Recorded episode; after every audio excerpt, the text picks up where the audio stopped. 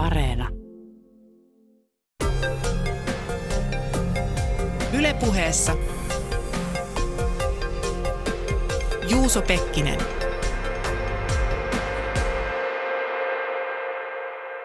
Vuosi alkaa vähitellen olla tämän ohjelman osalta paketissa. Aiheet ovat olleet aika laidasta laitaan. Teknologiaa, tiedettä, taidetta, tulevaisuutta, ilmiöitä, ihmisiä ja megatrendejä. Suurempaa ymmärrystä todellisuudesta on etsitty tuhansilla kysymyksillä. Pete Poskiparta, mm-hmm. jos sä yksi aamu heräisit ja ajattelisit, että pentele, mä alan käyttää näitä mun taitoja rikolliseen toimintaan, niin millä tavoin se olisi mahdollista? Juha Nurmi, sä oot tietoturva-asiantuntija. Kun tutkii semmoista asiaa, johon liittyy myös tämä rikollinen puoli, niin tarttuuko tällainen rikoksen haju myös tutkijaan? Osmo Kuusi, uskotko sä siihen, että joku päivä koneilla voisi olla tietoisuus ja ne vois kokea ja tuntea kuten ihminen? Tapakouluttaja Kaarina Suomperä. Tunnistatko itsesi siitä kuvasta, jonka iltapäivälehdet susta antavat? No ensinnäkin sanotaan hyvää huomenta kaikille, että onko jo hyvää päivää. Tänään tarkoituksena on koota yhteen mielenpainuneita hetkiä kuluneen vuoden varrelta sekä tehdä myös pieni päivitys muutaman aiheen osalta. Jos tämän ohjelman punainen lanka pitäisi tiivistää yhteen kysymykseen, se kysymys voisi ehkä olla se, mistä tässä ajassa on kyse. Tästä kysyin tänä syksynä ohjelmassa vierailleelta herralta, joka tunnetaan muun muassa taiteen tohtorina, tutkijana, kirjailijana ja kirjoittajana, semiootikkona, teknologia- ja tulevaisuusalan asiantuntijana sekä aktiivisena puhujana. Sam Inkinen, voisitko antaa esimerkin hetkestä, jossa sulla on ollut sellainen olo, että tässä jotenkin tiivistyy se, mistä tässä ajassa on kyse? Kiitos kysymyksestä. Voisinko mä antaa? Tulee tietysti kaikenlainen, äh, kaikenlainen kiinnostava tässä mieleen lähtien nyt vaikka näistä viime vuosien tapahtumista. Ajatellaan nyt vaikka tällaisia asioita kuin Brexit-äänestys Iso-Britanniassa tai äh, Trumpin valinta presidentiksi Yhdysvalloissa tai kotimaiset ulkomaiset erilaiset käänteet ja yllätykset ja urheilusankaruudet ynnä muut, ynnä muut, mutta onko ne sellaisia, joissa ikään kuin tämä aika, siis nykyaika tai tämän ajan henki sillä tavalla – tiivistyisi tai kristalloituisi, niin enpä tiedä, että, että sanoisin näin tämän tulevan keskustelumme hengessä, että on aika vaikea, vaikea, aika niin kuin vaikea oikeastaan enää, enää määritellä ikään kuin yhtä ajan henkeä, jos on koskaan ollut edes mahdollista. Että elämme kyllä hyvin sirpaleisessa ja pirstoutuneessakin todellisuudessa. On hyvin erilaisia mielipiteitä, erilaisia näkemyksiä, maailmankuvia, konteksteja, missä, missä ihmiset ja aikalaiset tänä päivänä arkeaan työstävät ja, ja myöskin nämä tällaiset ikään kuin ismit tai isommat kokoavat aatevirtaukset ja, ja, ja, ja, ja sanoisiko niin kuin isoja joukkoja sitten ehkä, ehkä luokseen kutsuvat myös teemat, niin nekin on aika erilaiset ja tuntuu niin Suomessa kuin ulkomailla, että kontrastit kasvavat hyvässä ja pahassa.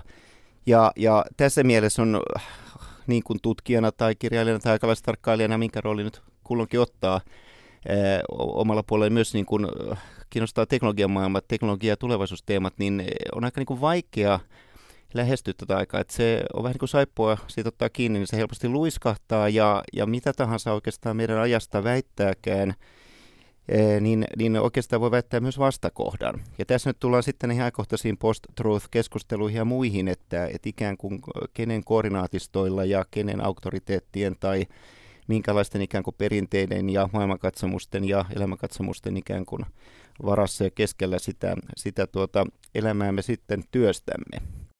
Aikalaisdiagnostiikka kiinnostaa. Sam Minkisen kanssa käyty keskustelu on ollut Yle Areenassa yksi syksyn kuunnelluimpia tämän ohjelman jaksoja. Tieto maailmasta merkityksellistyy siinä rajapinnassa, jossa tieto ja todellisuus kohtaavat. Tähän kosketuspintaan taas pääsee käsiksi esimerkiksi jaetun, koetun tai kuulun kokemuksen kautta. 18. syyskuuta keskustelimme silloin ajankohtaisista hirmumyrskyistä. Yle puhe. Vähän päälle viikko sitten vajaa 6 miljoonaa floridalaista sai evakuointikäskyn, kun hirmumyrsky Irma suuntasi kohti Floridan osavaltiota Yhdysvalloissa. Myrsky sai paikallisten lisäksi liikkeelle myös alueella olleet turistit. Yksi heistä oli Jari Tuovinen. Jari, minkälainen on sun Irma-tarinasi? Tosiaan kahden ja puolen viikon lomareissulta Floridasta palasin tuossa viime viikolla veljeni kanssa ja tota, siitä lomareissusta tuli sitten aika tapahtumarikas, eli, eli tota, ensimmäisellä viikolla siinä seurasin, seurasin sitä Texasin hurrikaani Harveyta aika tarkkaan. Floridassa oli oikein rauhallinen sää vielä silloin, mutta sitten toi, heti toisen viikon alussa siinä alkoi sitten tummia pilviä kertyä sinne Afrikan, Afrikan suuntaan, eli siellä semmoinen Irma-niminen hurrikaani sitten alkoi voimistumaan ja liikkumaan Karibian merta kohti ja, ja tota, kyllä se huoli siinä sitten kasvo, kasvo koko ajan päivä päivältä ja, ja tota, ha, se ajoitus, mikä Irmalla nyt oli, että se osuu, osuu sitten niihin matkan viimeisiin päiviin, niin oli hankala siinä muodossa, että, että jos, jos ei olisi mitään niin kuin tehnyt, olisi istunut käsien päällä turistina, niin tota, sinne olisi jäänyt varmaan kahdeksi kolmeksi lisäpäiväksi lisäpäiväksi sen takia, kun kentät meni kiinni ja, ja tota, kaikki ihmiset pakeni, pakeni myrskyn alta. No, siinä sitten kuusi päivää ennen, no itse siinä seitsemän päivää ennen antoi jo Floridan kuvernööri ja presidentti Trump antoi tämmöisen ennakoivan hätätilan Floridan osavaltioon ja, ja tota, sitten kehotettiin kaikkia lähtemään, lähtemään myrskyn alta pois, koska Irma oli voimistunut siinä hyvin, hyvin voimakkaasti, taisi olla kolmannen tai neljännen asteen hurrikaani siinä vaiheessa jo. Ja tota, no siinä sitten tietenkin turistina, siinä soitellaan lentoyhtiöihin sun muihin, että voisiko, voisiko saada sitten tota aikaistettua näitä paluulentoja, paluulentoja vähän aikaisemmin, parilla kolmella päivällä, siis alun perin oli, oli tarkoitus lentää Orlandosta Chicagoon, eli Chicagoon kun pääsin, niin ei ole mitään ongelmaa enää, mutta sieltä nyt sitten sanottiin sitä, että kun myrsky on niin kaukana vielä ja ei, ei vielä tiedä mihin se osuu, niin nyt ei, ei, emme, emme hyväksy mitään lippujen muutoksia. Ja tota, no siinä sitten mietittiin hetki veljen kanssa vielä, että mitä tehdään. Sitten seuraavana yö, oikeastaan aamuyönä sitten herättiin, että nyt on pakko varata ne liput, että me, me ei jäädä niin kuin istumaan käsiemme päälle, että muuten, muuten tänne jäädään niin kuin jumiin. Ja siellä no, oli sitten oikeastaan se tilanne jo, että siinä lähimmät lentokentät oli jo sitten to, tosiaan loppuun myyty kaikki liput jo, jo seuraavasta päivästä lähtien. Tampa ja Orlando oli ihan loppuun myyty. No, seuraavaksi lähin mahdollisuus oli sitten Atlanta ja tota, sieltä varattiin uudet liput ja soitettiin autoyhtiöön, että, että, tota, että tota, ajetaan sitten Orlandosta Atlantaa ja, ja sitten hotellit oli kaikki hyvin sopeutuvaisia tähän muutokseen ja sitten e- edellisenä päivänä, kun, kun siinä sitten oltiin lähdössä ajomatkalla, niin tankattiin auto täyteen. Siellä hotellin henkilökunta muun muassa varoitteli, että, että huoltoasemilta on jo loppunut osittain polttoaine, koska siellä on eteläfloridalaiset on lähtenyt jo liikkeelle pari päivää aikaisemmin evakuoinneissaan. Ja tota, no sitten, sitten lähdettiin, aikaistettiin vielä itse asiassa siinä lähtöaamuna sitä lähtöä, että alun perin oli tarkoitus lähteä kello kuusi aamulla, mutta lähdettiin ennen viittä jo liikkeelle ja Ekat kaksi tuntia meni hienosti, välteltiin näitä pahimpia pullonkauloja, mutta sitten kun tultiin tähän Interstate 75, niin, niin tota, sitten, alkoi se, sitten alkoi se jumi ja tosiaan Orlandosta Atlanttaa 725 kilometriä ajomatkaa, joka yleensä taittuu seitsemässä tunnissa, niin 14 tuntia siihen meni kaiken kaikkiaan. Osaat sä, Jari, arvioida sitä, että miten sun kokemukseen tilanteesta vaikutti se, että sä oot ilmatieteen laitoksen meteorologi? No kyllä se varmaan, varmaan vaikutti aika, aika paljonkin, että tota me, me saatiin, saatiin sitten aika hyvä semmoinen tilannekuva, arvio siitä, mitä tulee tapahtumaan, niin tehty, että, että Floridassa on tullut käytyä kymmeniä kertoja ja, ja tota, olen itse hurrikaaneja tosiaan seurannut, seurannut aika ihan kymmenvuotiaasta asti. Andrew Hurrikaani oli se, joka sitten varmaan osittain potki minut tälle, tälle alalle jopa, että se, se oli semmoinen niin silmien avaaja ja, ja tota, kyllä niin kuin kehottaisin turisteja, jotka liikkuu myrskykausina tämmöisillä alueilla, niin aina olla joku semmoinen varasuunnitelma, että mitä jos joku hirmumyrsky sitten lähestyy. Ilmatieteen laitoksen Jari Tuovisen lisäksi tuossa keskustelussa oli mukana myös punaisen ristin Andreas von Weissenberg. Meteorologisen näkökulman lisäksi keskustelimme siitä, miten hirmumyrsky näyttäytyy sen tielle osuville ihmisille ja yhteiskunnille. Luonnon aiheuttamien tuhojen jäljistä puhuttiin myös lyhyesti silloin, kun studiossa vieraili tiedoston palautukseen erikoistunut Juha Pakkaleen. Ennen kuin puhuimme Juhan kanssa luonnon yrityksistä tuhota dataa, keskustelimme ihmisten aiheuttamista älyttömyyksistä sekä Pakkaleenin tekemistä kovalevyjen korjaamiseen liittyvistä keksinnöistä. Ylepuheessa Juuso Pekkinen. Mikä muuten on ollut sun urallas kaikkein epämääräisin keikka? Siis tarkoitan sitä, että asiakas on tuonut sulle jonkun semmoisen kovalevy, joka on sianveren ja höyhenien peitossa henkisesti. Aa. No semmoinen ollut tuli Oulusta. Se on joku tota, lähettänyt se johonkin tietojen palautusfirmaan, joka oli selvisi jälkikäteen, että se oli joku tota, tämmöinen ilmastointiasentaja perustanut. kun ei ollut ilmastointialan hommia, niin piti semmoinen perustaa. Sen nettisivujen mukaan se itse teki kaikki ohjelmat ja se oli niin kuin yksi maailman johtavia firmoja ja blä blä blä. Sen nettisivuilla ei ollut mitään totuuteen viittaavaa. Puhelinnumerokin oli vaihtunut siinä vaiheessa, kun mä sain sen tota, käteen, niin siellä löytyi sormenjälkiä sitä tota, levyltä. Zorron merkkejä piirretty siihen levypintaan jolla ruuvimesselillä. Ja tota, ja tota, niin kuin, se oli niin kuin, eikä siinä ollut edes oikea kansi, kun ei ruuvitkaan osunut kohdalle. Ja tota, no sitten mä kirjoitin siitä tälle henkilölle niin kuin, tota, ihan asiallisen lausunnon, että, pisti, että sanoin, että niin kuin, haasta se oikeuteen tai jotain. Mä kirjoitin sinne vielä, että sormenjäljistä voi päätellä, kuka on ollut asia. että ei pitäisi olla vaikeuksia. Mm. Mutta sitten kun sitä lähdettiin, se kaveri lähti viemään sitä asiaa eteenpäin, niin se tota, selvisi, että Suomessa ammattitaidottomuus ei ole rikos. Joten rikosta, rikosin tota, yleinen syyttäjä ei suostunut viemään sitä eteenpäin, mm. koska se oli vain ammattitaidoton. Ei se nyt ole vahinkoja sattuu. Siviilikanteen nostaminen osoittautui sitten niin riskaabeliksi puuhaksi, että se sitten jäi. Sitten kaveri vaan niin kuin jäi ihmettelemään sitä, että sinne meni kuvat ja mitä ei voi tehdä. Se oli aika surkea tapaus se. Noita näkyy aika, no kerran vuodessa. Hmm. Ei nyt ihan sivua, että yleensä ne on tietokonehuollot, jotka availee niitä ja tutkii ja heittää etikettejä roskikseen ja niin edespäin. Tuommoisia on vähän epämääräisiä. No on semmoisia laitteita, noin perinteiset kovalevyt, että niihin ei kauheasti saisi mennä avaamaan. Kyllä ne silti, niin kun, kyllä mata avattu ja vastaan ei sinne mitään, ne saa putsattua. Mutta sitten jos ne Zorro-merkit siellä, niin niille ei kyllä voi mitään. Se on, niin kuin, se on vähän toivoton tapaus siinä vaiheessa. Sä oot ymmärtääkseni tehnyt siis myös tämän tiedoston palautuksen piirissä keksintöjäkin. On, joo, joo. Ei, me ei semmoisia, että ne olisi jotenkin taloudellisesti hyödyllisiä, vaan kun tarve vaatii johonkin työkaluun, niin ensimmäinen on joku, johonkin tota, kvanttumissa oli se, kvanttumien kovalevyihin tuli semmoinen, tota, niin niitä ei enää valmistettu pitkiä aikoihin, niihin tuli nestelaakerointi. Ja se neste kuivui sinne sisään. Ja sen jälkeen se lakkas moottori pyörimästä. Niin siihen piti keksiä semmoinen avaustyökalu, joka teki määrätyn muotoisen reijä sinne, sinne tota, moottori, että sieltä sai kahvi, kahvittua sitä tota, tahnaa pois. Niin, niin mä tein semmoisen, että se työ tuli helpommaksi. Sitä ennen sitä porattiin millireillä kaiken näköisiä sinne – tai millin niin kuin poran terä, reikiä.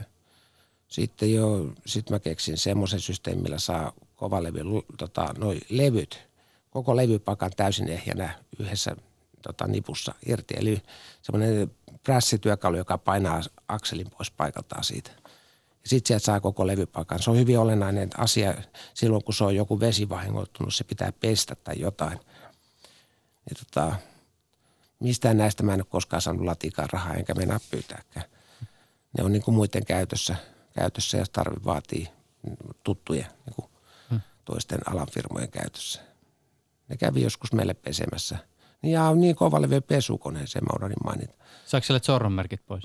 Ei saa, mutta sillä saa, jos on savea täynnä se kovalevy tai jotain, jotain niin sen saa, tota, sen saa niin kuin puhtaaksi, vaikka ei sitä tarvitse hangata ollenkaan. Kuinka usein sulla on tuotu savisia kovalevyjä?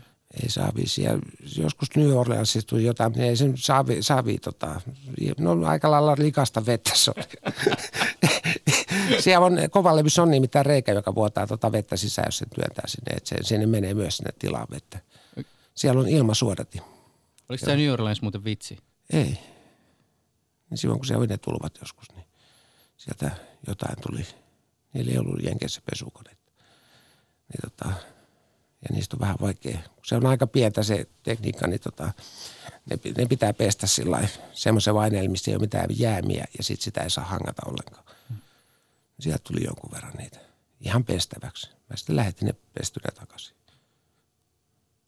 Kyllä ne niistä oli saanut tiedot palautettua. Mä, mä vaan hoidin se pesuhomma. Yle puhe. Syyskuun 27. päivä ohjelmassa oli Helsingin päässä vieraana Markku Kaustia sekä Jyväskylästä käsin Henry Brade. Markku Kaustia on Aalto-yliopiston rahoituksen professori, joka sijoitusstrategioiden ja osakemarkkinoiden lisäksi on tutkinut sijoittajien käyttäytymistä ja riskinottoa. Henry Brade on Bitcoin- ja lohkoketjuteknologiaan erikoistuneen Prasos-yrityksen toimitusjohtaja. Prasos ylläpitää muun muassa bittiraha.fi-sivustoa, pyörittää kryptovaluuttojen vaihtopalvelua sekä Bitcoin-automaattiverkostoa. Keskustelupäivänä bitcoinin arvo oli noin 3300-3500 euroa, jotakin siltä väliltä. Tätä koostelähetystä tehdessä liikutaan noin 16 000 eurossa. Syyskuinen keskustelu oli vilkas, seuraavassa otteita siitä, mitä sanottiin.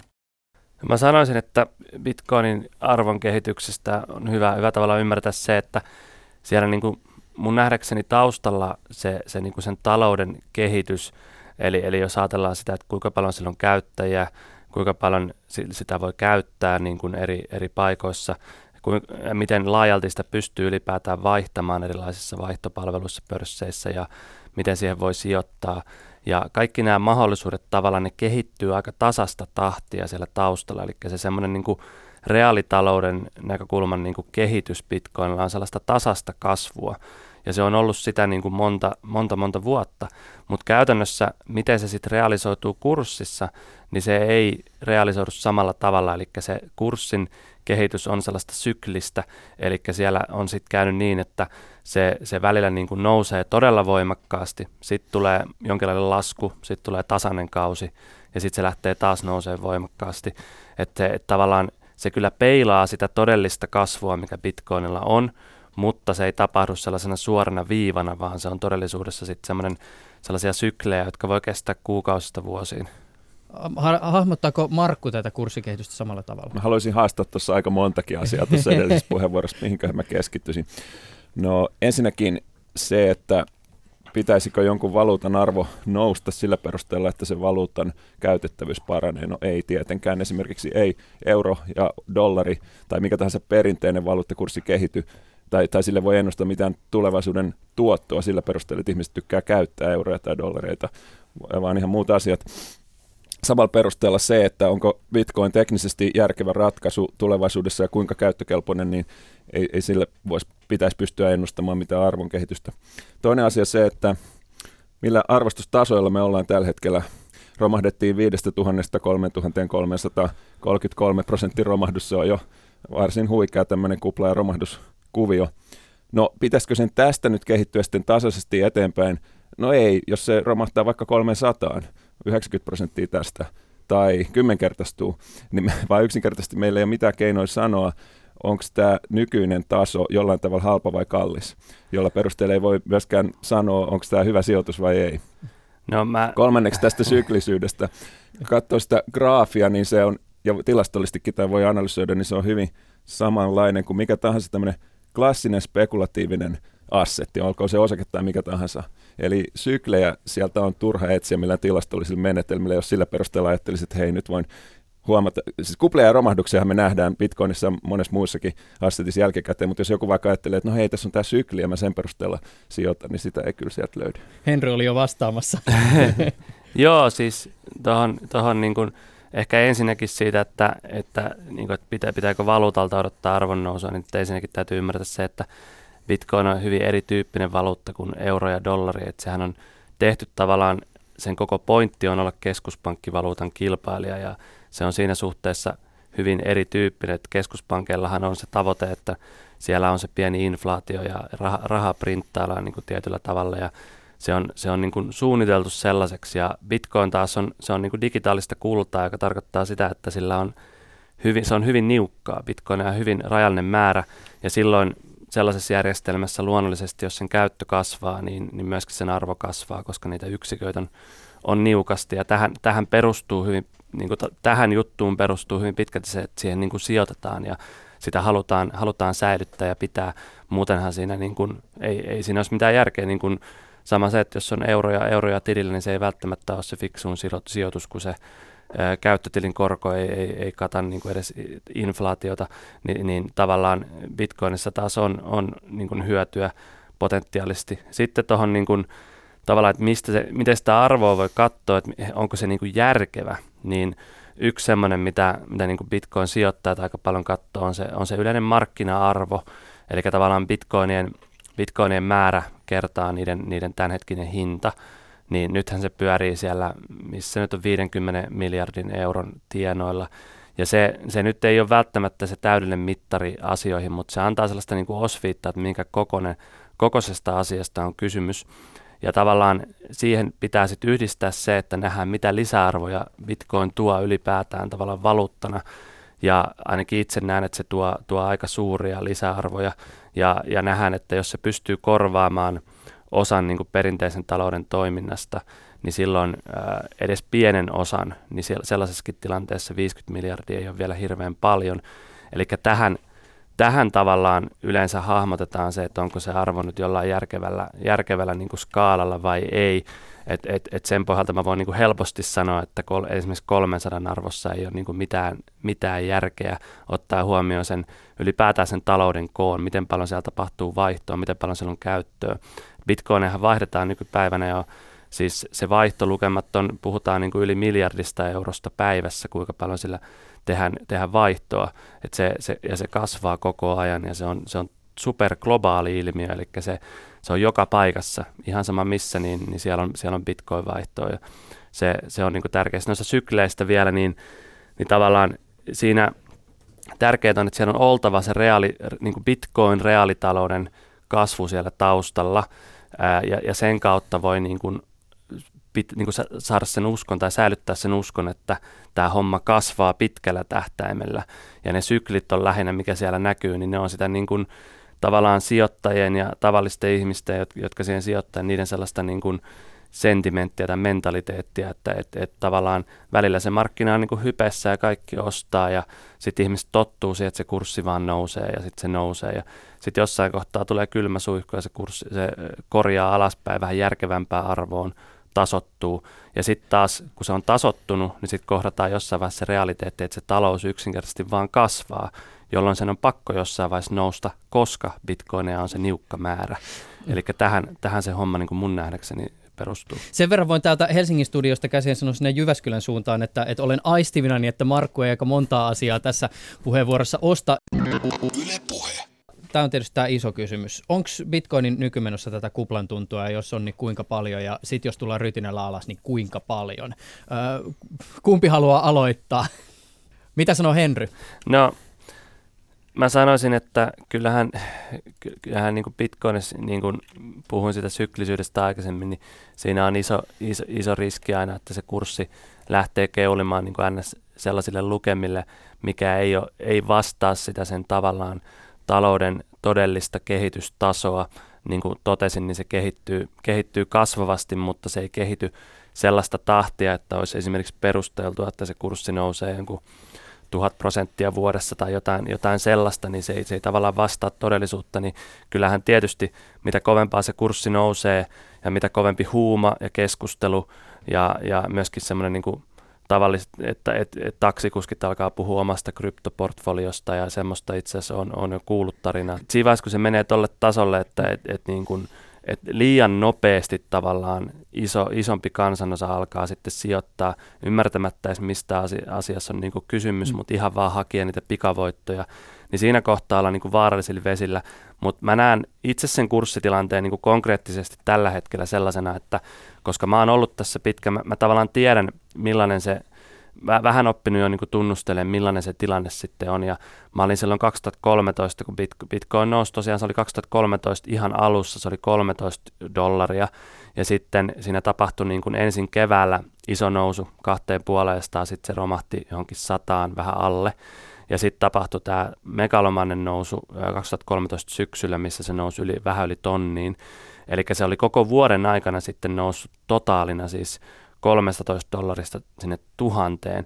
Niin siinä puhuttiin sellaisesta noususta, että tavallaan se huuma, mikä siinä syksyllä sitten oli, niin se oli, oli todella vahva ja se semmoinen euforia, mikä on niin kuin sijoittajien semmoisena niin kuin psykologisena niin kuin, niin kuin mielentilana siellä, niin, niin tavallaan mä näen, että se markkina ei vielä ihan ole siinä tilanteessa, että siellä olisi semmoinen niin, niin vahva euforia, mutta kyllä se on, on se suunta sellainen, että tietyllä tapaa niin kuin, että et, et mä näen, että Bitcoin on ainakin vähintäänkin alkavassa kuplassa nyt, jos ei, niin kuin, jos ei ole jo kuplassa, että se, se niin kuin, tilanne kehittyy tällä hetkellä siihen suuntaan ja, ja mitä enemmän se nousee, mitä voimakkaammin, niin sitä varovaisemmin mun mielestä sijoittajien tulisi, tulisi suhtautua, mutta tietysti se suhteellisuus, mm. että sehän voi nousta se kurssi nyt vaikka kymppitonniin ihan hyvin, mutta se, että niin kuin jossain kohtaa siinä tietysti tapahtuu se korjausliike, että mun mielestä siinä ei ole niin kuin epäilystäkään. Tämä kymppitonnin nousu oli melkein ainoa asia, mille Markku Kaustia täällä studiossa Helsingin päässä nyö, nyökytteli. Mutta tota, e, ennen kuin mä päästän Markku vastaamaan, niin Henry Brady, kysyn sulta vielä siis semmoisen jutun, että onko tämä nykyinen hinnannousu tuonut Suomeen uusia, jos nyt ei bitcoin-miljonäärejä, niin sellaisia ihmisiä, jotka ovat saaneet ison varallisuuden bitcoinin ansiosta. Siis tyyppejä, jotka ovat tulleet siihen tulokseen, että okei, nyt ollaan kolmessa tonnissa kaikki rahat tulos ja niillä rahoilla sitten ostetaan autoja ja asuntoja.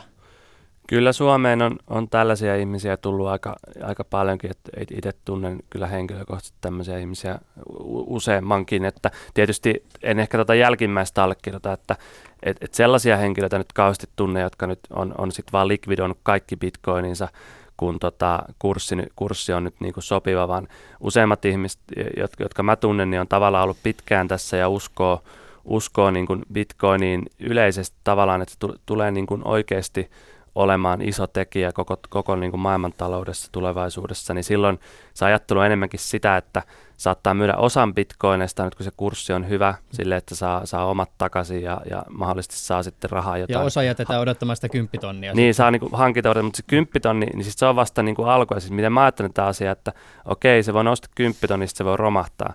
Mutta mut mun niin kuin pitkän tähtäimen usko, että se kurssi tulee sata tonnia. Että se, se, niin kuin, se kymppitonnia ei ole se niin kuin endgame, vaan mulla se endgame on se, että kymmenen vuoden päästä Bitcoin voi olla vaikka 100 tonnia ja se voi olla oikeasti sellainen, niin kuin, että se alkaa kehittyä markkina-arvoltaan jo niin kuin valuutaksi ja assetiksi, joka lähtee kilpailemaan sitten ihan oikeasti, en, tai alkaa olla niin kuin keskuspankkivaluuttojen, niin kuin isojen keskuspankkivaluuttojen mm. veronen tekijä, että se on, sillä tavalla mä ajattelen. Mutta tota- Aivan. Tota... Mä haluan peilata tätä kolmen tekijän, mitä me tiedetään klassisesta kuplista. Ja tosiaan kuplia on ollut vuosisatojen saatossa vaikka minkälaisia erilaisissa sijoituskohteissa. Tässä on kolme, yleensä kolme piirrettä, jotka toistuu, ja nämä kaikki on tässä Bitcoinissa.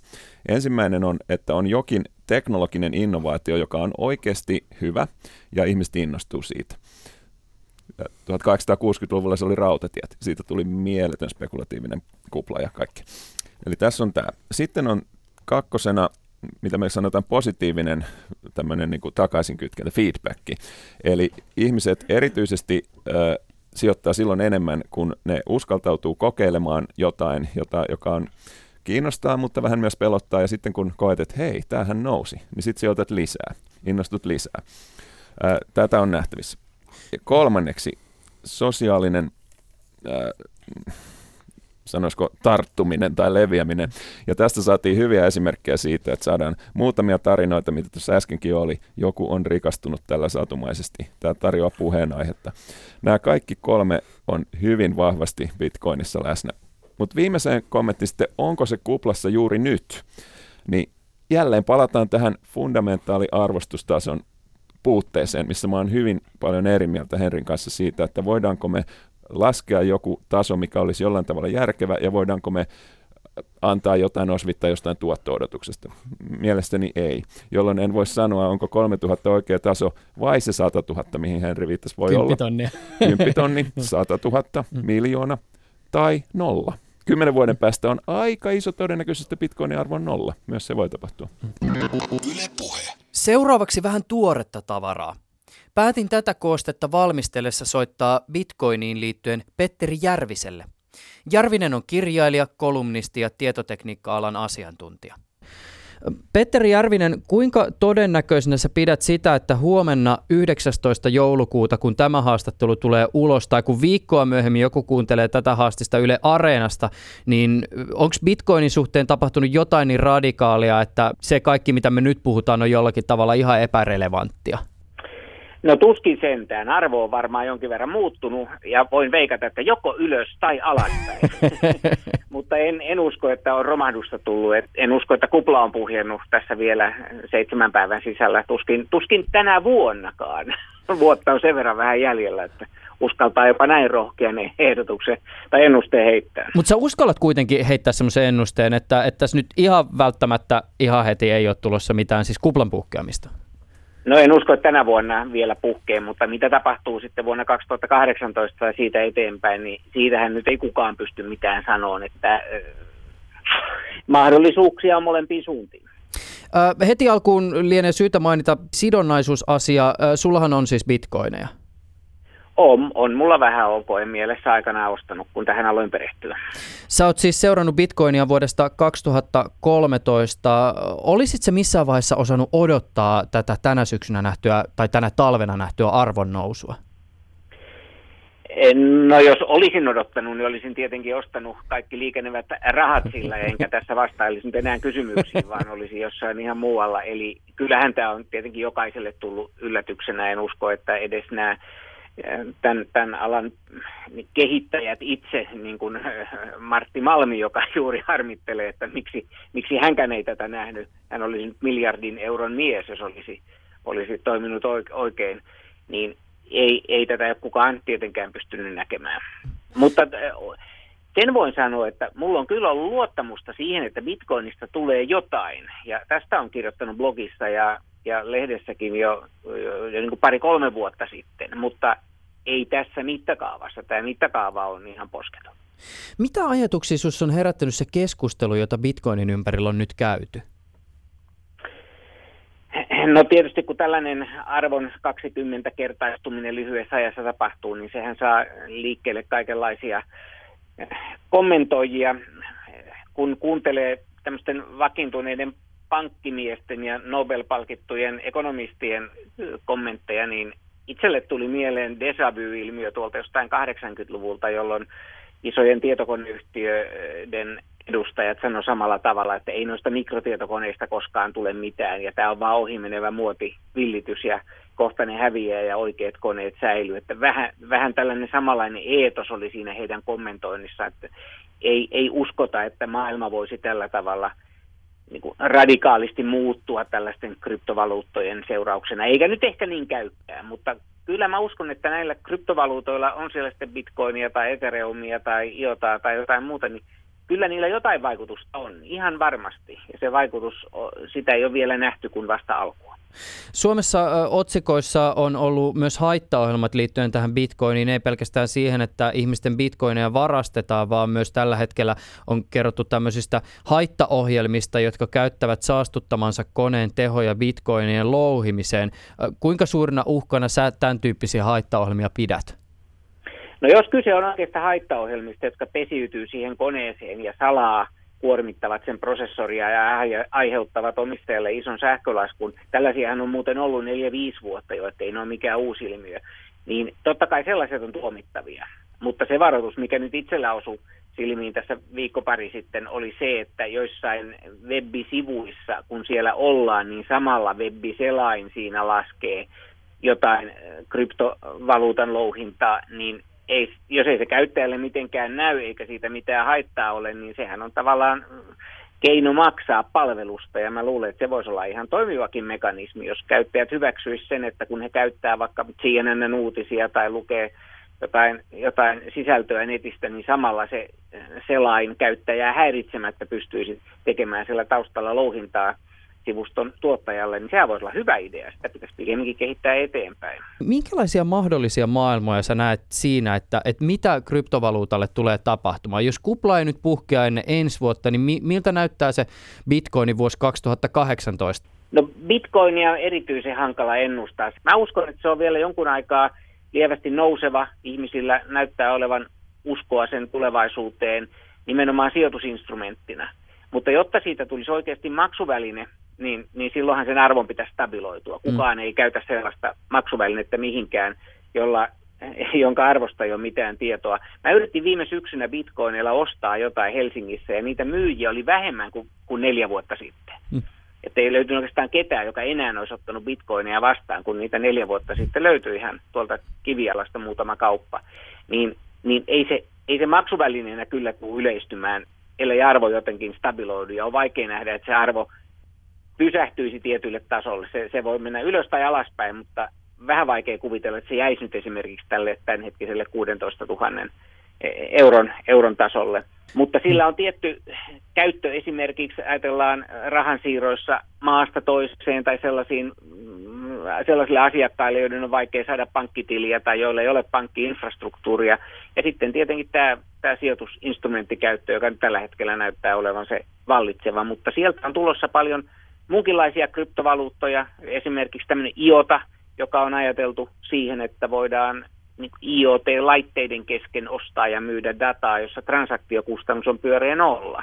Niin nämä avaa, ja Ethereum, Ethereum, jossa on mahdollista tehdä älykkäitä sopimuksia, jolloin esimerkiksi kahden yrityksen välinen liiketoiminta tai siis, siis joku tämmöinen taloudellinen prosessi voidaan siirtää niistä yrityksistä itse siihen lohkoketjuun. Ja se lohkoketju on silloin ikään kuin se tietokone. Nämä avaa kyllä niin huikeita mahdollisuuksia – niin kuin tulevien vuosien kehitykselle, että ei, ei, meillä on vielä edes aavistusta siitä, mitä kaikkia näillä kryptovaluutoilla voidaan tehdä. Bitcoin on kuitenkin vasta ihan, ihan ensin. Bitcoin on ikään kuin se IBM PC, joka on julkistettu ja tullut markkinoille ja nyt kaikki ihmettelee, että onko tämä oikea tietokone vai onko tämä vain ohimenevä muoti-ilmiö mutta vasta lähivuosina nähdään, mitä kaikkea tässä saadaan aikaa. Mutta näetkö ollenkaan semmoista skenaariota, että bitcoinin suhteen jokin menee niin totaalisesti pieleen, että usko myös muihin kryptovaluuttoihin jollakin tavalla heikkenee? No tietysti lainsäädäntö voi, voi ottaa jotain paniikkireaktioita eri maissa, mutta vaikea kuvitella, että sekään tapahtuisi ihan globaalisti.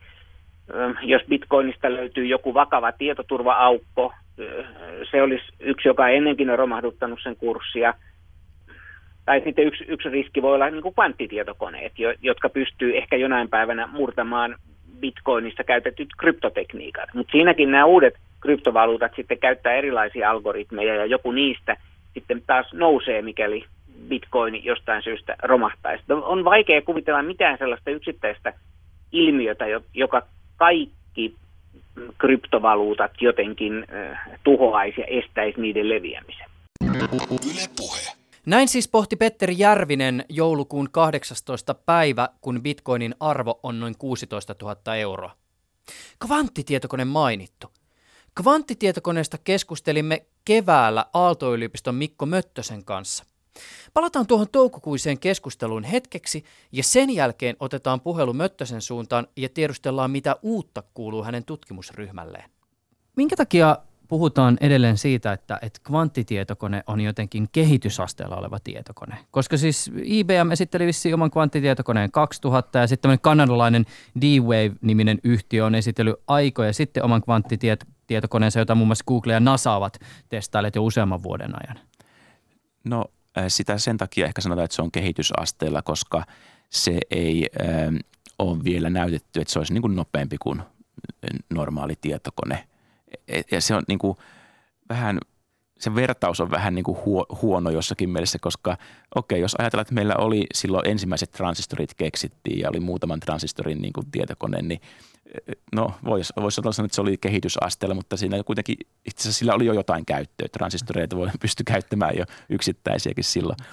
Mutta nyt sitten, että mihinkä se, kun meillä on jo niin hyvin kehittynyt nämä klassiset tietokoneet, niin, niin, niin mihinkä sitä kvanttitietokonetta sitten kannattaisi käyttää. Kato. Tämä on se ongelma. Et, et sen pitäisi... Se on tosi hieno, mutta mitä niin. se voi tehdä? niin, että se, sen, se, niin sitä pitää vielä, se pitää niin saada niin kehitettyä yli siitä – mikä on niin kuin nyt klassinen tietokone. Ja ehkä sen jälkeen ei enää sanota enää, että se olisi vain, vain kehitysasteella, mutta voisi sittenkin sanoa, että kyllä me halutaan sitä vieläkin paremmin. Kyllähän normaalikin tietokoneet kehitetään koko ajan, että halutaan, että Moorellakin jatkuisi. Mm. Sä oot siis ilmeisesti nähnyt tämän D-Wavein kvanttitietokoneen. Joo, mä kävin siellä Kanadassa viime vuonna Vancouverissa D-Wavein tehtaalla ja ne tosiaan yllättävän tota, avoimesti esitteli näitä niiden laitteita, että – että kun ihmisillä on paljon puhuttu, että ne salailee. Ja tota, mulle ei tullut semmoista oloa, että ne hirveästi salailis, vaan ne itse asiassa, ne tietysti, että mä oon niin tutkija, että en, en mä ole mikään kilpailija, niin tota, ne, ne selitti mulle, miten nämä toimii niiden chipit ja ne näytti mulle ne tota, laitteet. Siellä oli kymmenkunta niitä kvanttitietokoneen tavallaan niin kuin kehikoita, joissa sitten saattoi olla chippi sisällä, joissakin ei ollut. Ja osa niistä oli online, eli tota, siinä valo palo sitten. Vähän niin kuin lähetys on päällä, niin valo palaa oven yläpuolella. Että siellä valo palo ja tota, sanon, että se on niin kuin nyt online, että ihmiset sitten käyttää netin kautta sitä. Mä, mä vielä jotenkin yritän hahmottaa sitä, että miltä se näyttää. Mun tulee mieleen, että jos puhutaan kvanttitietokoneesta ja nyt tullaan taas tähän skifimaailmaan, niin mä näen jotenkin semmoisen niin semmoisen putken, jossa on ehkä semmoisia niin läpinäkyviä tuubeja, jossa virtaa nestettä ja sitten se tulee semmoista niin kuin pah- pahiksen luolla höyryä jostakin ja valot palaa tota, tietysti sitä voi tehdä sen näköisenkin, jos haluaa, tota, jos haluaa markkinoida sitä oikein tota, hyvin. Mutta tota, itse asiassa kyllä se on ihan makea näköinen, kun ne on maalannut mustaksi. Se on semmoinen laatikko, se on semmoinen laatikko pari metriä kanttinsa ja suurin piirtein neljä metriä korkea. Ja tota, ja se on maalattu mustaksi se D-Wave-laatikko. Sitten siinä kyljessä on kyllä tämmöinen terminaali, niin kuin mitä pystyy näppäilemään näppäilemään niin ruutu, että, että se on niin kuin ulkopäin semmoinen laatikko ja sitten kun sinne laatikkoon katsoo sisälle, niin siellä on sitten paljon elektroniikkaa ja sitten tämmöinen jäähdytin, tämmöinen niin kuin superpakastin, jolla sitten tota, se jäähdytetään niin kuin lähelle absoluuttista nollapistettä se chippi. Mm. Eli siis perinteisessä tietokoneessa kaikki laskenta perustuu siis näihin bitteihin. Yhdellä bitillä voi olla kaksi arvoa, ykkönen tai nolla. Ja sitten kaikki, mitä tietokone tekee, palautuu lopulta näihin bitteihin. Ja se on siis, ne on ne perustavanlaatuiset digitaalisen maailman leegot, jos, jonka ympärille kaikki rakentuu. Mutta siis kvanttitietokoneessa on pikkasen erilainen se, se pohja ja sitten tullaan ilmeisesti tähän termiin, joka taisit, taisitkin jo mainita, eli superpositio, kvanttisuperpositio. Joo, eli nyt me voitaisiin ajatella sitä normaalia bittiä nyt ne tikapuiden kahtena alimpana rappusena. Ja sitten tämä kvanttibitti niin kuin, voi olla tota, joko sitten sillä alimmalla rappusella tai ylimmällä rappusella tai sitten just siinä välillä sillä tavalla, että se on haihtumassa sieltä alimmalta sieltä tulossa sinne ylimmälle. Ja tota, se ero siinä sitten on, että se klassinen bitti sitten, tota, kun se – vaihdetaan nollasta ykköseksi, niin se itse asiassa käy niitä energiavälitiloja. Se käy hyvin nopeasti. Sehän halutaan tietysti hyvin nopeasti tehdä se vaihto nollasta ykköseksi, mutta silloin kun se vaihtuu, niin siellä niin kuin useampi elektroni niin kuin siirtyy sitten pois sieltä pienestä kondensaattorista vaikka se käy niin kuin niitä energiavälitiloja. Se ei suoraan niin kuin muutu nollasta ykköseksi, vaan se niin kuin koukkaa mm. tai se, se siirtyy sitä välistä niin kuin jatkuvasti – mutta tämä kvanttipitti tosiaan sitten niin kuin se ei käy nyt välitiloja, vaan se tosiaan niin kuin suoraan kääntyy sitten tota nollasta ykköseksi. Mm. Ja se on se superpositio tosiaan, että se, sit, siksi, siksi sanotaan että se voisi olla niin kuin kahdessa tilassa yhtä aikaa, että kun tota, nolla ja ykkönen, se voi olla just se 50-50 ja sitten kun sitä lähdetään mittaamaan, niin se aina puolet ajasta sitten on toinen. Ja tietysti pointtihan on se, että me ei mitata sitä bittiä muuta kuin sitten vasta ihan sen algoritmin lopussa. Eli siinä laskennan aikana ne bitit niin kuin on niissä superpositiotiloissa ja se, siihen se perustuu se niin kuin kvanttimekaniikan tai kvanttitietokoneen voima, mm. laskentateho, että se käyttää tämmöisiä tiloja hyväkseen, mitä tämä klassinen tietokone ei, se ei pääse niin se klassinen tietokone. Mm.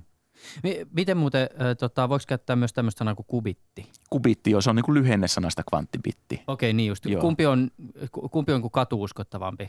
Jos, jos mä, jos no, mä ta- kubitti on katuuskottavampi. Okay. Että, et, et se niinku, äh, silloin, kun joskus 15 vuotta sitten, kun sitä lähti tutkimaan tätä kvanttitietokoneita ja näitä kvanttialgoritmeja, niin sana kubitti oli hyvin harvinainen. Ja silloin mä totuin siihen, että mä aina sanon kvanttibitti ja sitten erikseen määritellään, että se on kubitti. Mutta nyt ihmiset alkaa jo olla kuullut sen kubittisanaa jo niin, niin monta kertaa, että ehkä sitä jo voi, voi alkaa käyttää, että se alkaa niin kuin muuttua siihen päin kvanttitietokoneen käytännön sovelluksia. Ihan siis voi laajalla skaalalla spekuloida. Mitä tapahtuu sitten, jos me päästään siirtyä oikeasti biteistä kubitteihin? No siis se kvanttitietokoneen, niin kuin, miten se tekee just tätä laskentaa, niin se on niin kuin täysin erilainen tapa. Ja siis niin kuin se, se mahdollistaa sitten niin kuin ihan hirveästi asioita, että, että se niin kuin hirveä niin kuin vaikea keksiä nyt kaikki mahdolliset. Että kun se, siinä niin kuin, se, se on, niin kuin, se on niin kuin semmoinen kortti, mikä vaan pitää kääntää ja niin kuin katsoa, että mitä se tuo tullessaan. Se on niin kuin ihan varma juttu, että se niin kuin tulee mullistaa asioita, koska se on niin kuin, siellä on niin paljon tavallaan voimaa takana. Mutta tota, mut nyt sitten, se, mut sitten tietysti sellainen asia, että nyt jo tunnetaan tietysti joitakin niin kuin sovelluskohteita ja tiedetään, että jos meillä olisi nyt riittävän tarkka ja riittävän suuri kvanttitietokone, eli olisi tarpeeksi niitä kupitteja, niin silloin me voitaisiin tehdä jotakin semmoisia ongelmia ratkaista, mitä klassinen tietokone vaan ei pysty. Eli se on niin kuin, tämä just se, että klassinen kone ei milloinkaan pysty ratkaisemaan. Vaikka modellakin jatkuisi sata vuotta, mm. niin se ei pysty sitä ratkaisemaan. Mm. Ja tota, mutta kvanttitietokone, kunhan se sitten on riittävän suuri, sen ei tarvitse olla lähellekään niin suuri kuin sen klassisen kone, niin sitten se, tota, se taas pystyy. Että on tällaisia ongelmia tunnetaan. Ja, tota, öö, ja sellainen niin kuin ehkä, mikä nyt voisi olla niin kuin arki-ihmistä koskettava asia, öö, olisi just perustua siihen kvanttisimulaatioihin. Eli jos ajatellaan niin kuin tämmöisiä kemiallisia yhdisteitä – ja vaikka esimerkiksi just lääkkeitäkin sitten ne on vähän niin kuin suurempia kemiallisia yhdisteitä, monimutkaisempia, niin niiden mallintaminen oikeastaan normaalilla tietokoneella se on hyvin haastavaa ja sitä, se ei, sitä ei saada niin kuin tehtyä hirveän tarkasti. Että, että on tietysti ihmiset miettinyt sitä mallintamista, sitten siinä onkin oma tieteen alansa mm. ja siitä on Nobel-palkintojakin niin kuin myönnetty, että on niin kuin hienoja tuloksia tehty, mutta, mutta se, se niin kuin, koska se niiden yhdisteiden – niin kuin se, ne energiat ja se tarkka muoto, niin se, se kvanttimekaniikka hallitsee sitä niin, niin voimakkaasti, että, että se, se on niin kuin hirveän vaikea klassisella koneella laskea. Niin kuin puhuttiin siitä, että kvanttimekaniikka on semmoista, mitä klassinen fysiikka ei voi selittää. Jos sä yrität, yrität selittää klassisella fysiikalla sitä kvanttimekaniikkaa, niin se, niin kuin, se selitys, on, se, se selitys on, niin kuin menee hirveän, hirveän monimutkaiseksi ja isoksi. Mm. Et, et, tota, et sen takia just se kvanttitietokoneen voisi näitä kemiallisia yhdistetä vaikka jossakin vaiheessa sitten jopa lääkeaineita, niin, niin niitä voitaisiin sitten mallintaa tällä kvanttitietokoneella tai simulaattorilla. Ja sitten niin kuin jos me pystytään tietokoneen laittamaan meille ratkaisemaan, että mikä voisi olla optimaalinen katalyytti jossain tai miten näitä lannoitteita kannattaisi niin kuin tehdä, missä olosuhteissa se olisi kaikista energiatehokkainta tai miten joku lääkeaine – tap, niin kuin in, inhiboi jonkun viruksen, saa sen toimintakyvyttömäksi, niin se olisi ihan mahtavaa. Ei tarvitsisi enää syöttää niitä niin paljon ihmisille niitä lääkkeitä suurille joukolle ja sitten niin tutkia, vaan voisi se tietokone sillä, se kvanttikone sitten miettiä ja raksuttaa ja sanoa meille, että okei, syökääpäs tuollaisia pillereitä. Et, et, tota, se, se, se olisi tosi, tosi mahtavaa, jos tällaiseen kehitysaskeleeseen päästäisiin. Ja nyt tosiaan Mä sanoin jos, mutta sen takia, koska sitä ei ole vielä tehty, mm. että mä en niin kuin halua tulevaisuutta sanoa koskaan varmaksi, mm. varmaksi koska mä oon huomannut... Sitten pitää alkaa kirjoittaa sitä skifiä. Niin, nimenomaan. että tota, mä oon huomannut sen, että asioita, mitkä ihmiset pitää varmana, niin ne ei aina sitten kuitenkaan tapahdu. Että tulee aina yllätyksiä matkaan, mutta tota, mitään sellaista syytä nyt ei tunneta niin kuin, miksei sitä voitaisiin tehdä. Et kysymys on nyt vaan sitä, että se vaatii vaan tutkimusta ja aikaa ja rakennusta ja hirveästi myös insinöörityötä.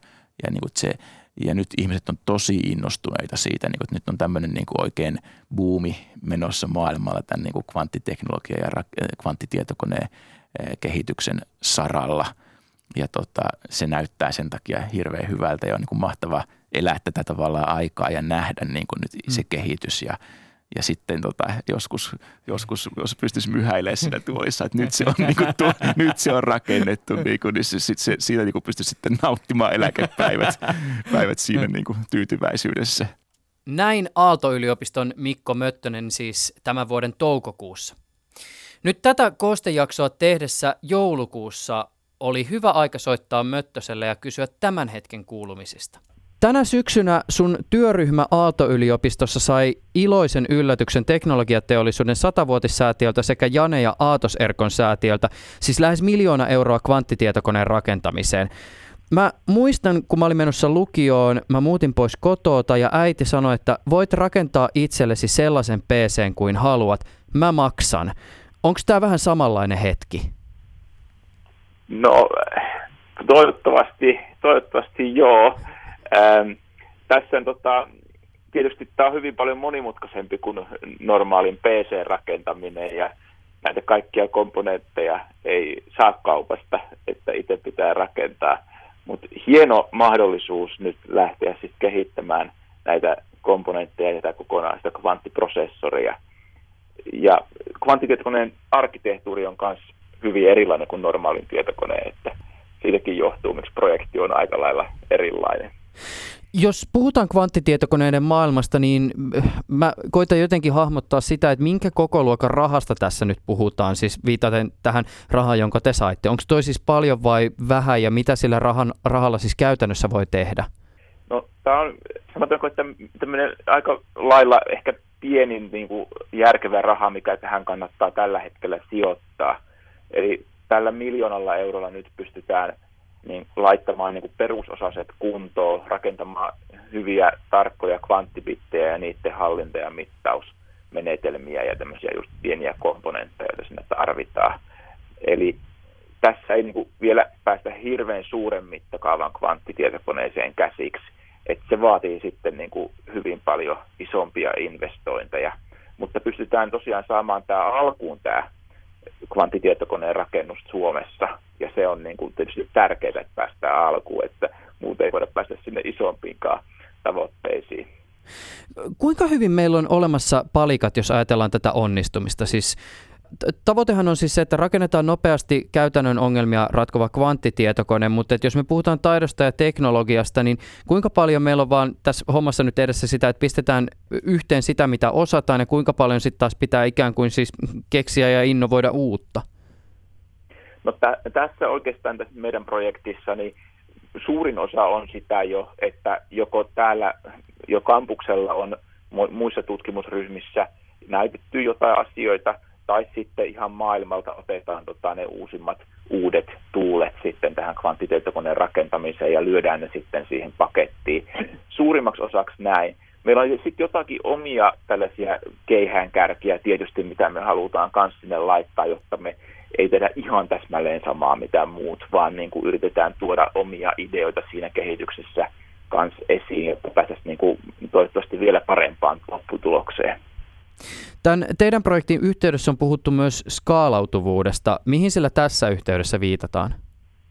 No se tarkoittaa tässä lähinnä sitä, että tämä valmistusprosessi, millä nämä chipit tehdään, on siitä tavalla skaalautuva, että voidaan tehdä esimerkiksi 10 tai 100 tai 1000 tämmöistä niin kuin yksittäistä kvanttibittiä sinne chipille lähes samalla vaivalla. Eli ei, ei, siinä ei kulu enempää aikaa prosessoida sitten niin kuin hirveän montaa chippiä tai montaa tämmöistä kvanttibittiä siihen chipille versus sitten, että tehtäisiin vain yksi sinne. Eli tavallaan se, se on tärkeää siinä mielessä, että, että sitten kun homma saadaan toimimaan, niin saadaan nopeasti, nopeasti sieltä sitten niin kuin iso, isommalleen se homma.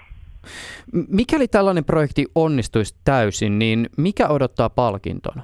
No siellä on tietysti, jos ajatellaan niin kuin kvanttitietokoneen rakennusta, tämmöistä, joka sitten ratkaisisi kaikenlaisia tärkeitä ongelmia nopeasti, saataisiin se niin suureksi skaalautumaan, niin sehän niin kuin on mielikuvitusrajana oikeastaan, koska se on ihan täysin erilainen tapa tehdä laskentaa.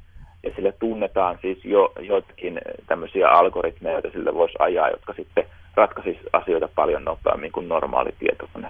Toki se ei tunneta tämmöistä yleispätevää tapaa, millä kaikkia mahdollisia ongelmia voitaisiin niin kuin aina ratkaista nopeammin. Se ei tällä hetkellä ole vielä tällainen näin, mutta tosiaan sillä niin kuin on, se on, se on niin kuin täysin uudet logiikan lait. Ja, ja sitä kautta sitten tota, niitä tavallaan tämmöisiä löysempiä lakeja ja oikopolkuja käyttämällä saadaan sitten näitä nopeutuksia aikaiseksi. Kuinka iso osa tuosta esimerkiksi teidän nyt saamasta rahasta menee siis ihan geariin? Ja mitä laitetaan kauppalistalle, kun rakennetaan kvanttitietokonetta? No siellä tietysti tarvitaan nyt meidän tapauksessa tämmöinen superpakasti, eli jäähdytin, mikä, millä saadaan jäähdytettyä todella matala lämpötila lähelle absoluuttisen nollapistettä nämä chipit. Ja se vaaditaan tässä meidän tavassa, joka perustuu suprajohtaviin sähköpiireihin ja se on niin kuin tietysti se ydin, että päästään matalaan lämpötilaan. Ja sitten siellä on tietysti mikroaaltolähdettä ja kaikenlaista muuta mikroaaltokomponenttia, mitä voi ostaa myös kaupasta nykyäänkin. Ja tästä rahasta niin kuitenkin suuri osa meillä menee palkkoihin ja sitten, eikä sitä itse asiassa osteta edes superpakastimia sille rahalla, vaan maksetaan käyttömaksuja mm. tämmöisestä pakastimesta. Eli tavallaan yritetään käyttää kuitenkin sitä melko tehokkaasti sitä rahaa. No miten tämä projekti lähtee sitten käytännössä nyt etenemään? No nyt tässä olisi tarkoitus palkata siihen tosiaan pari ihmistä, jotka sitten tekisivät tätä tutkimusta ihan sataprosenttisesti päätoimisesti. Ja sitten ja myös VTTn kanssa tehdään yhteistyötä. VTT on osa tätä tota, projektia kanssa ja siellä sitten on omat ihmiset ja sitten pelataan yhteen, lähdetään valmistamaan niitä siruja täällä mikronovan puhdastilassa ja sitten mittaamaan näissä pakastimissa. Sillä tavalla se nyt lähtee tietysti, ja suunnittelua paljon siinä on kanssa. Suunnitellaan tietysti tarkasti, että minkä, minkälaista halutaan tehdä, jotta sitten se ihan lopputulos jo on siellä tätä niin kiikarissa. No milloin se teidän tietokone on valmis? Meidän chipi nyt se on, tulee olemaan tämän projektin puitteissa sellainen niin kuin muutaman kvanttipitin prosessori, jolla voidaan sitten demonstroida joku yksinkertainen kvanttialgoritmi. Ja sen pitäisi, se on kolmenvuotinen projekti, eli sen kolmen vuoden jälkeen viimeistään meillä sitten pitäisi olla tällainen demonstroitu, demonstroitu algoritmi ja, ja prosessori tehtynä. On myös tietysti muitakin tahoja, jotka haluaa ja kehittää tällä hetkellä kvanttitietokonetta. Näetkö sä tämän kehitystyön, joka tapahtuu myös muualla, jonkinnäköisenä kilpailijana teille? No kyllä tämä kvanttitietokoneen rakentaminen on niin valtava haastava pähkinä, että kyllä siihen mielellään halutaan, että paljon muitakin ryhmiä maailmassa sitä tekee. Ja sen takia mä en itse niin kuin näe niitä muita ihan niin verissäpäin kilpailijoina, vaan päinvastoin joku keksii jotain, sitten julkaistaan tieteellinen julkaisu ja sitten muutkin pystyy saamaan sen tiedon sieltä ja käyttää sitä hyväkseen.